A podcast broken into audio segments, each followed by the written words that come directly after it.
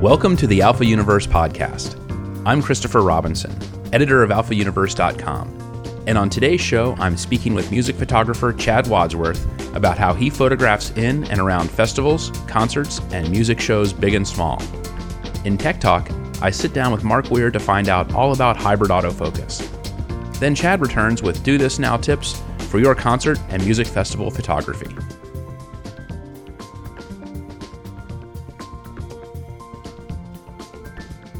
Chad Wadsworth is a photographer at the top of his game. Based in Austin, Texas, Chad has a front row seat and backstage pass to a music scene that's famous around the world. From massive festivals like South by Southwest to intimate clubs where the rich guitar improvisations of Texas blues spill out onto the street, Chad photographs them all. After not taking no for an answer when he pitched a local radio station to photograph a concert, Chad's photographs spoke for themselves, and he's been in high demand ever since. I spoke with Chad over Skype.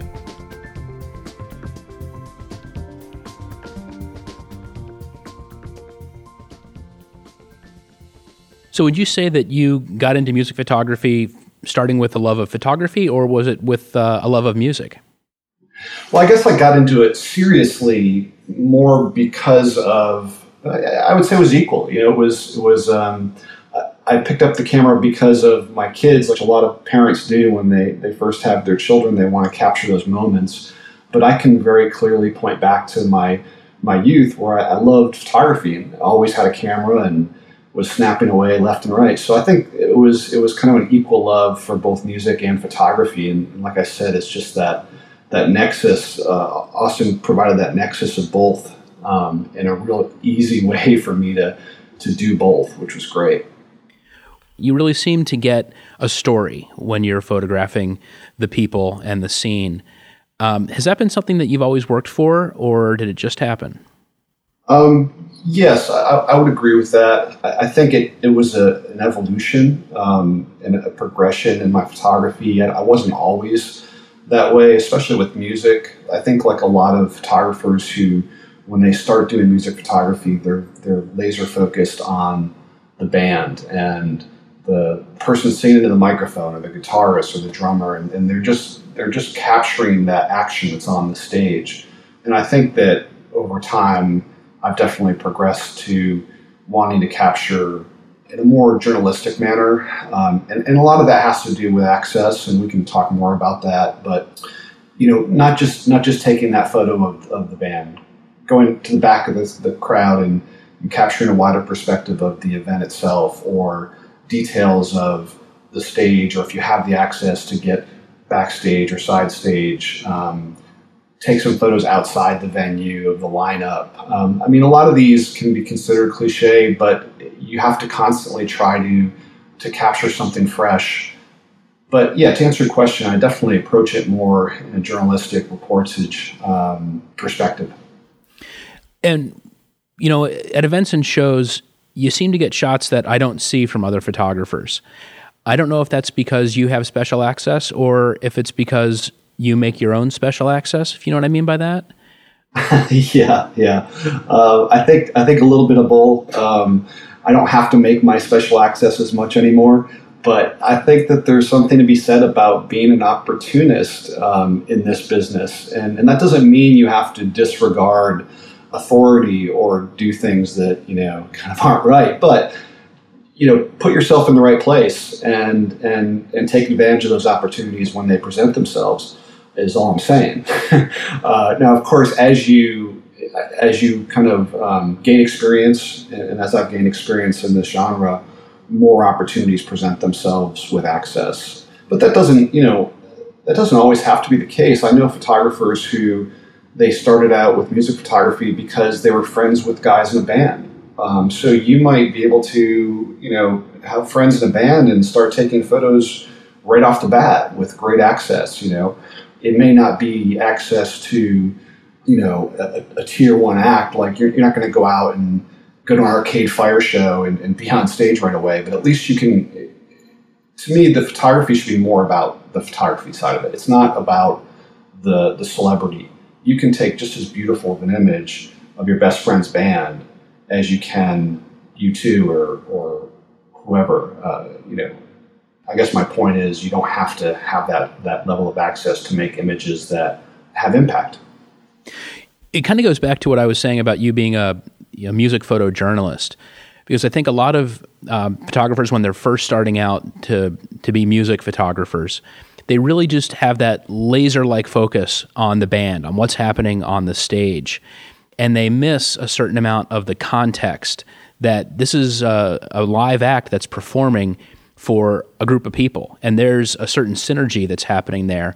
And I think a lot of photographers miss that because they have this focus. Whereas when I look at your work, I, I, feel like I'm being immersed in this entire event. Yeah, yeah, thank you. Um, and I think that the I, I know many photographers. I, will take your thank you, Chris. I'll, I'll take that um, that kudo. But uh, you know, the photographers that I appreciate and and am fans of, you know, first of all, the the concert photography community is a pretty pretty tight knit group, and specifically here in Austin, Texas, where I live, I think more so than anywhere that I've seen, and friends that I have in LA and elsewhere, they remark on it all the time. First of all, the talent level is through the roof here, which is which is awesome because it kind of drives us all to do even better work.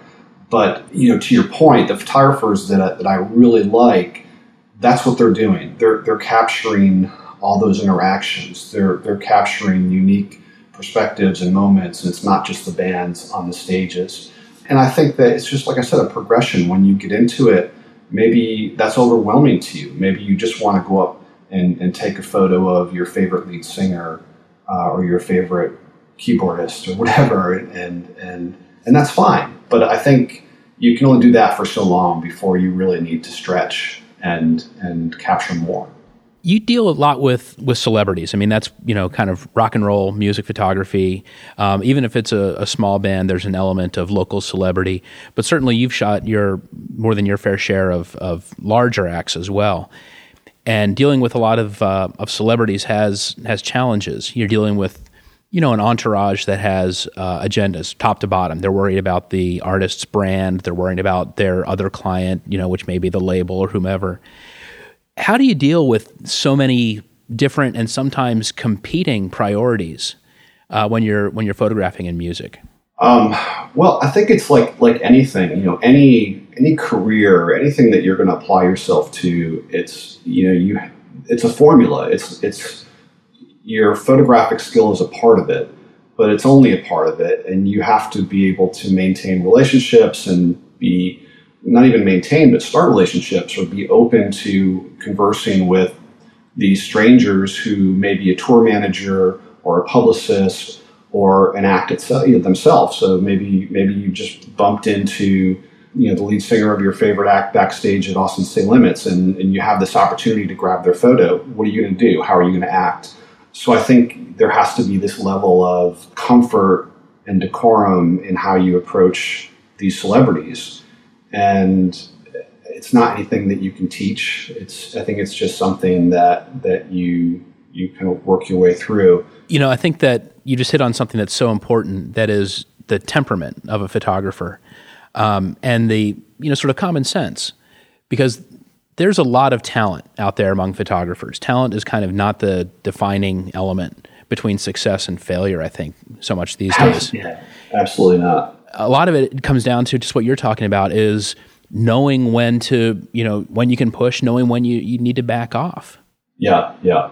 I, I know some really talented photographers who are very kind of self-destructive in, in just their, you know, their personalities, and it's a shame because the the talent the talent's something that you're constantly cultivating. I mean, I don't think that there's there's anyone that I see out there that just kind of blows me away with this insane talent that that can overcome any sort of personality trait or, or whatever. Um, I think that the DSLR and mirrorless and, and digital technology have been a great equalizer in, in, in getting a lot of people out there doing photography. And so talent is is everywhere. And and I don't presume that I'm better than anyone else. It's just it's just I'm so thrilled to be able to do this work and and kind of continue to evolve and, and grow my own style and, and uh, you know, see where it takes me.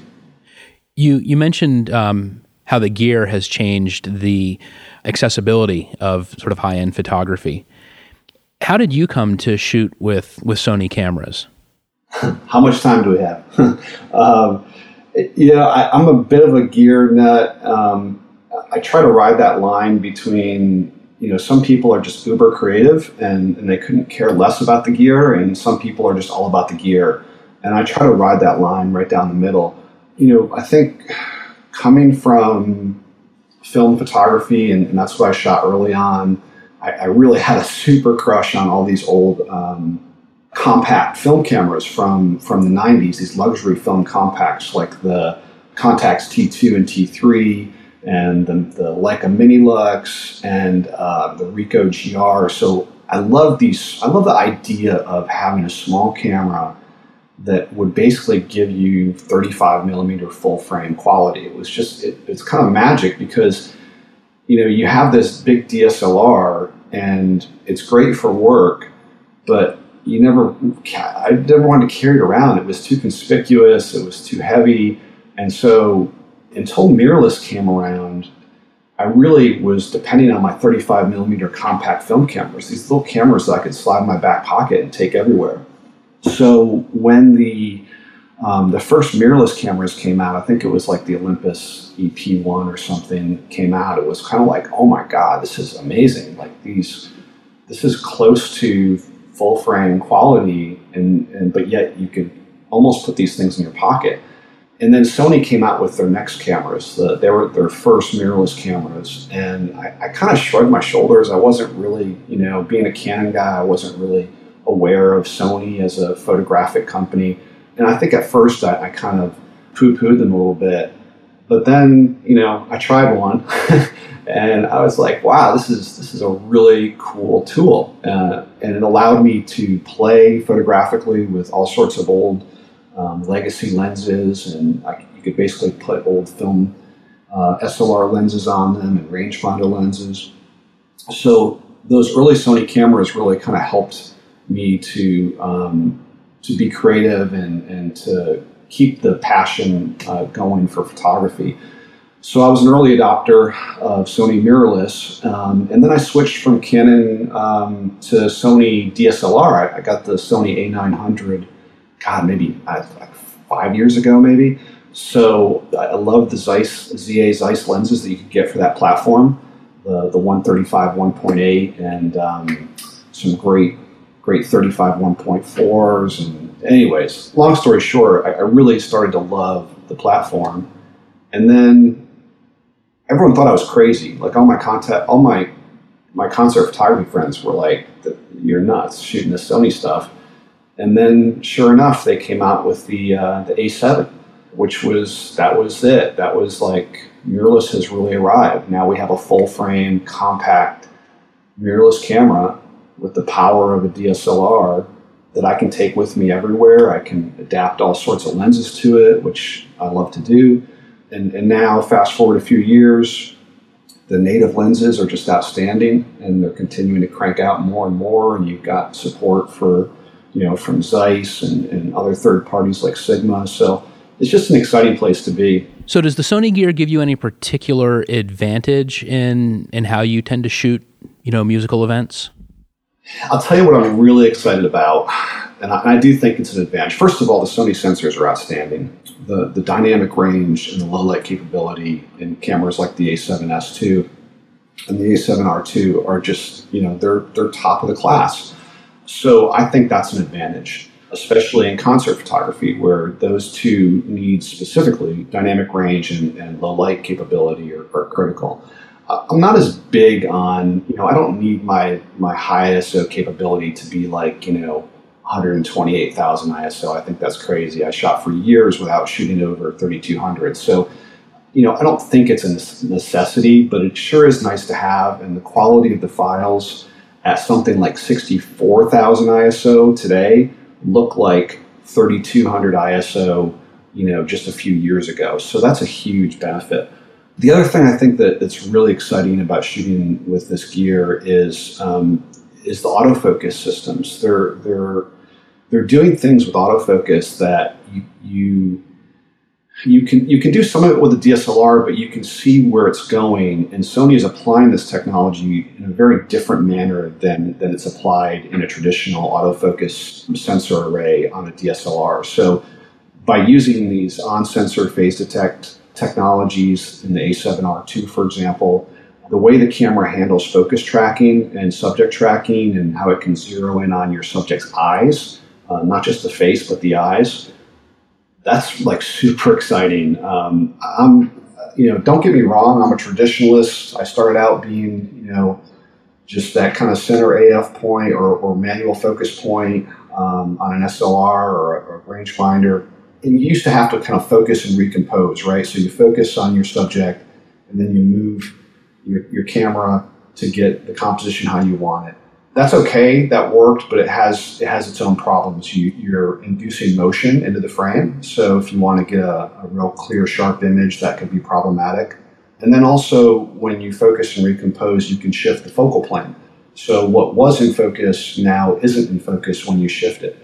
But using this, these new Sony focus um, autofocus technologies, I can let the camera track my subject very accurately to the corners of the frame and be sure that they're going to be in focus. And then I can concentrate specifically on the composition aspect of the photo. So that's that's what's got me most excited. And of course, just the size of the cameras. You know, I'm not getting any younger, and being able to take my bag of primes and a couple camera bodies in a, in a Domke bag compared to you know these huge Christmas tree rigs that the DSLR guys have to wear with their big zooms and you know just not for me.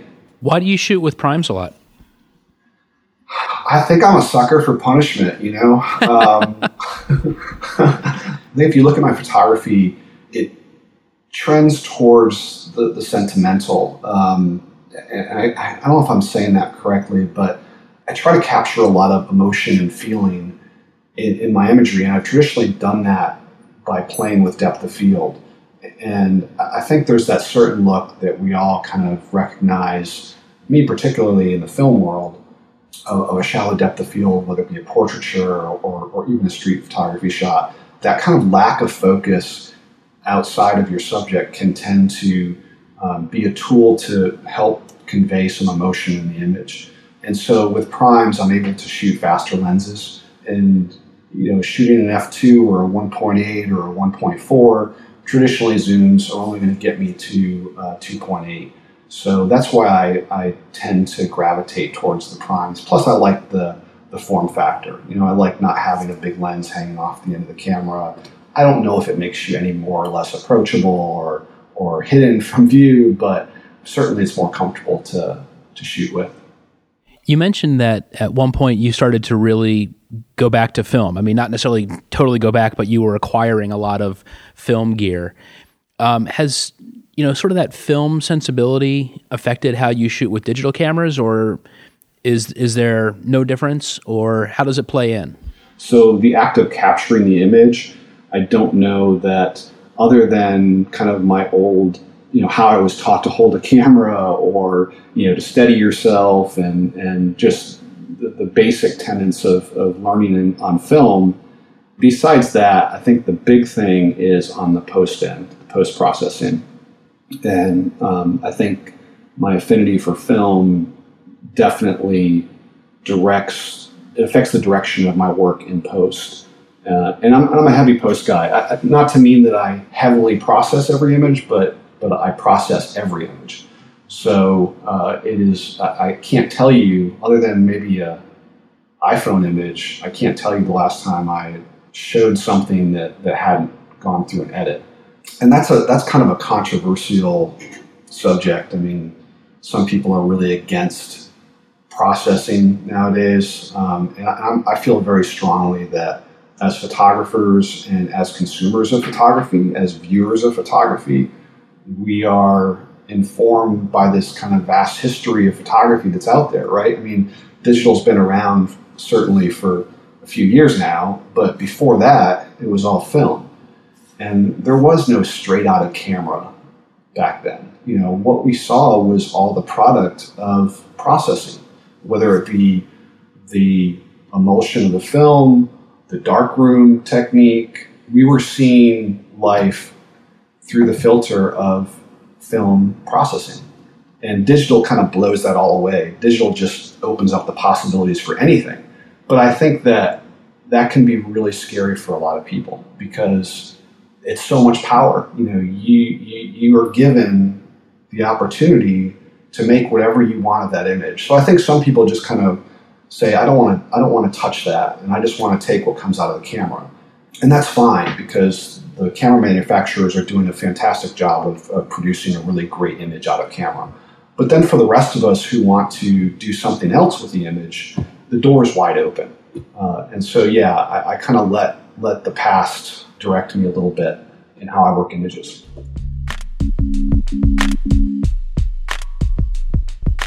You can find links to Chad's website in the show notes at alphauniverse.com. In a few minutes, Chad will be back with his number one do this now tip for music photography.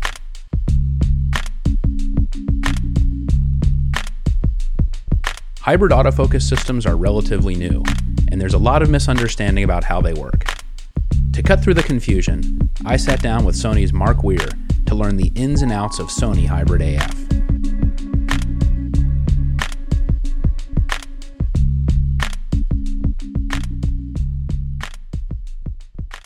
I'm here today with Mark Weir of Sony, and we're talking about Sony Hybrid AF technology. Um, Mark, I think a lot of our listeners are a little bit confused about uh, hybrid AF. They sort of understand uh, a lot about AF in a phase detect world or in a contrast detect world. But when we talk about hybrid systems, uh, there's some confusion. Can you clarify what hybrid AF is? Sure. Hybrid AF is, is just a name. Uh, it's the name that we use for uh, an autofocus system that combines phase detection AF together with contrast AF. And uh, a little background on contrast AF and phase AF. Phase AF is uh, a depth aware autofocus system. The camera, through its phase AF system, understands the camera to subject distance intrinsically and then can send a, a single command to the lens uh, to focus, um, you know, go here and stop essentially. Whereas contrast AF is by definition not depth aware. It doesn't know the camera to subject distance, it finds it by moving the lens back and forth and measuring contrast on the image sensor. Uh, cameras without a dedicated AF module placed somewhere else in the camera uh, have traditionally always been limited to contrast AF. Uh, this includes uh, video cameras, uh, mirrorless cameras in general, um, fixed lens cameras, point and shoot cameras, uh, have always been contrast AF. And developing contrast AF uh, to the point where it can focus very rapidly and very predictably, and also have uh, excellent tracking capability, has been an ongoing challenge for camera manufacturers for quite some time. Uh, it's been uh, particularly of interest in the development of video cameras as well. Phase AF, which uh, SLRs have had since um, Minolta first developed it in uh, the mid 80s uh, have the luxury of a separate AF module mounted uh, outside of the optical path of the camera. Uh, and in so doing, they, they understand the camera to subject distance all the time, and they typically can focus faster and um, more directly. I won't say more precisely, but I would say more directly. There are some disadvantages to it as well, since focus is being reckoned by a sensor that isn't in the imaging path per se. Uh, the alignment of the sensor, and particularly the alignment of that AF sensor to the image sensor, becomes uh, important. And I think most SLR users are familiar with the terms back focus and front focus, which by definition technically can't happen with contrast AF because focus is being reckoned at the image sensor some time ago, just, well, actually not that long ago, but uh, a few years ago, um, the idea of using phase detection, um, uh, using pixels on the image sensor dedicated to phase detection was first developed. And uh, it's been developed um, over the last three or four years, and we've developed it quite a bit at Sony with our image sensors to the point where we can now use phase detection in conjunction with contrast AF uh, to first provide the gross movement of the lens. The, um, the, the majority of the focusing can be done with the phase AF pixels very, very rapidly. And then contrast AF can step in to provide sort of the fine tuning and finishing. Um, and they can work together uh, to have very sophisticated tracking uh, capability for cameras that are mirrorless cameras. The, uh, so that's the, the basic notion of hybrid AF. It's not unique to Sony, but um, we've certainly done a lot to make it as uh, effective as it is.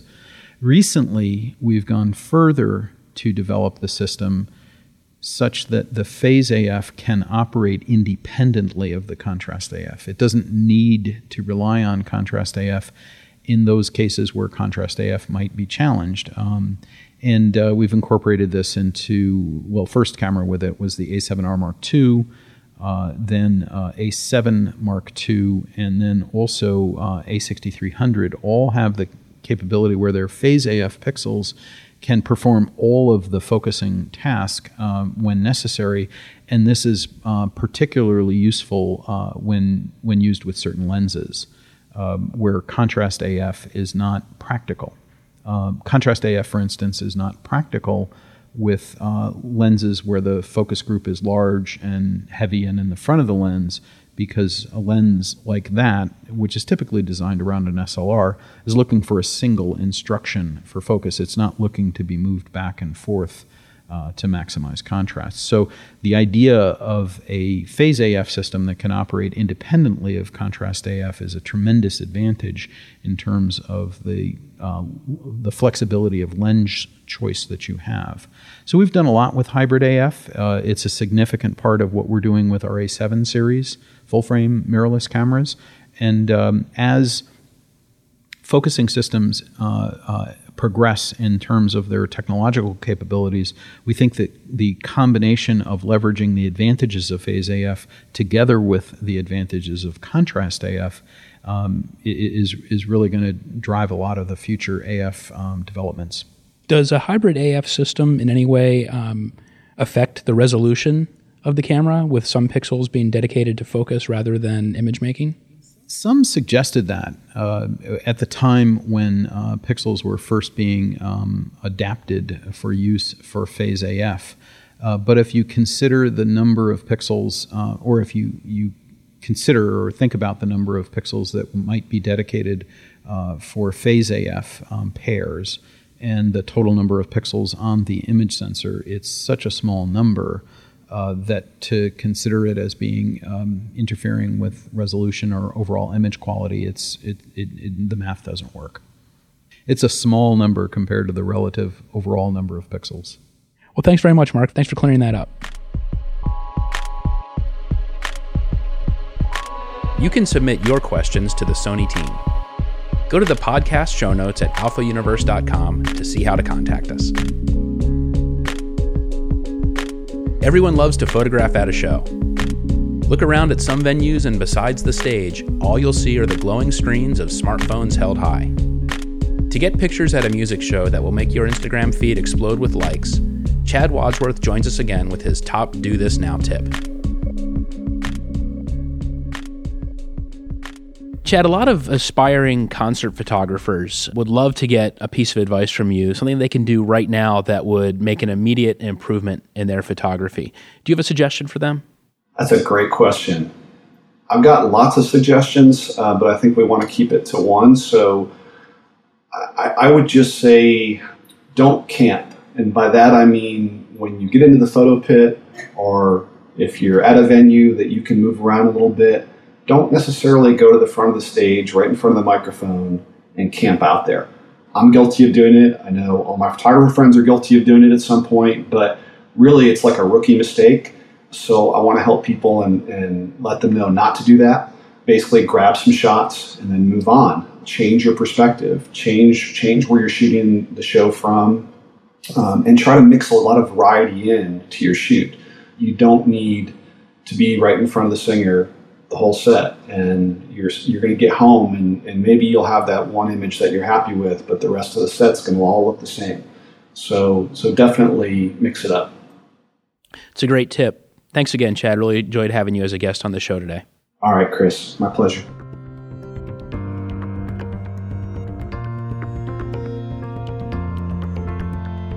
Thanks for joining me on the Alpha Universe podcast.